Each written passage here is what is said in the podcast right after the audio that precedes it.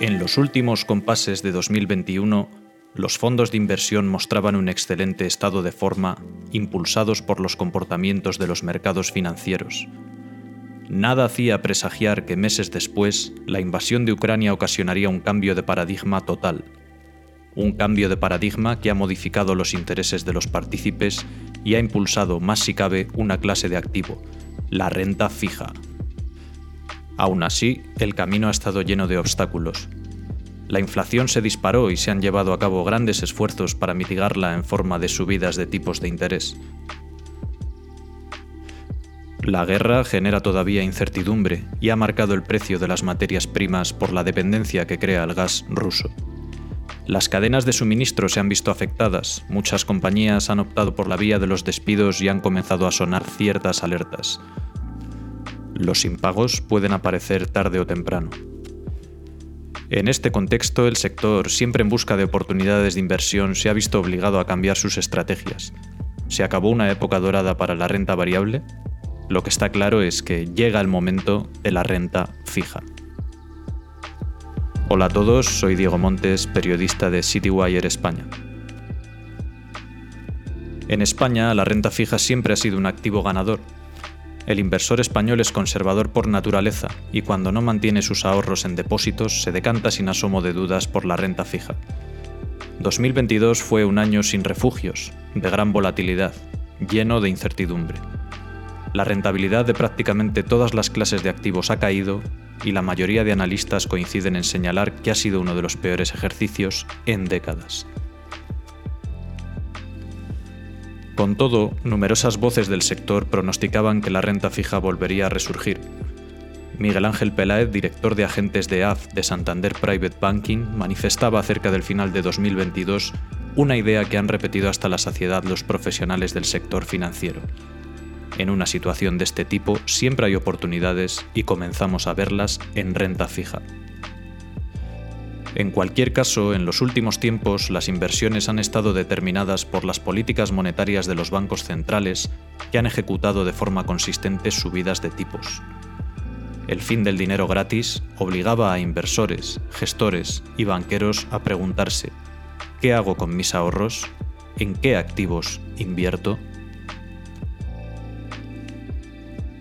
Pronto, la renta fija de corta duración consiguió protagonismo en las carteras por su limitada sensibilidad a las subidas de tipos de interés.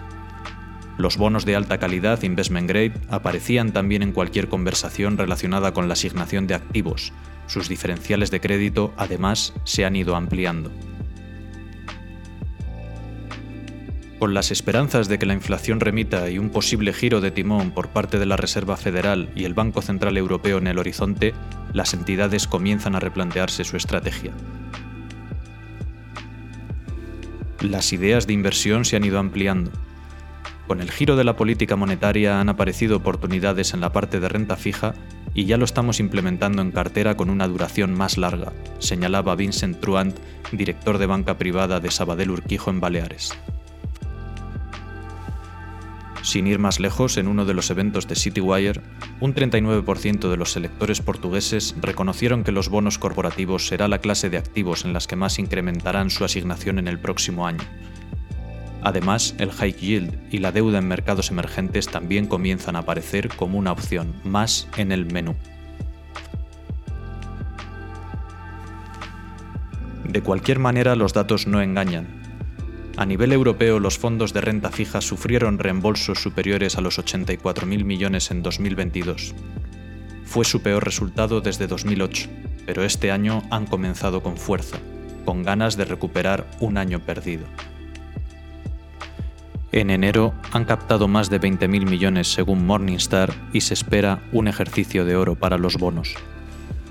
En España, los inversores han mantenido su apuesta, Solo los fondos de renta fija europea a largo plazo domiciliados en nuestro país captaron más de 16.000 millones en 2022, según los datos de Inverco. En enero, la renta fija cerró con 3.900 millones en suscripciones, frente a los 1.600 de diciembre y los 1.900 de noviembre. De no haber sido por estas cifras y el buen desempeño de los productos alternativos, el conjunto de las clases de activos habría generado reembolsos, Conscientes de ello, las firmas se apresuran a lanzar nuevos vehículos de inversión de renta fija y el sector manifiesta de forma unánime su optimismo.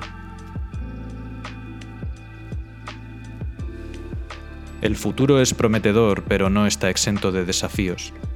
Los asesores y banqueros han dedicado mucho tiempo a calmar a sus clientes y ahora es un buen momento para convencerles de que lo peor ha quedado atrás y es momento de regresar a la renta fija. La avalancha sostenible es imparable y se espera que el mercado de crédito ESG continúe creciendo. Scope Ratings pronostica que los bonos corporativos ESG repuntarán en Europa y a buen seguro los gestores estarán atentos a las oportunidades que vayan surgiendo. Siempre, eso sí, con el foco puesto en la regulación, que cambia tan rápido que ha obligado a numerosos fondos de renta fija a la venta en España a dar marcha atrás y reclasificarse.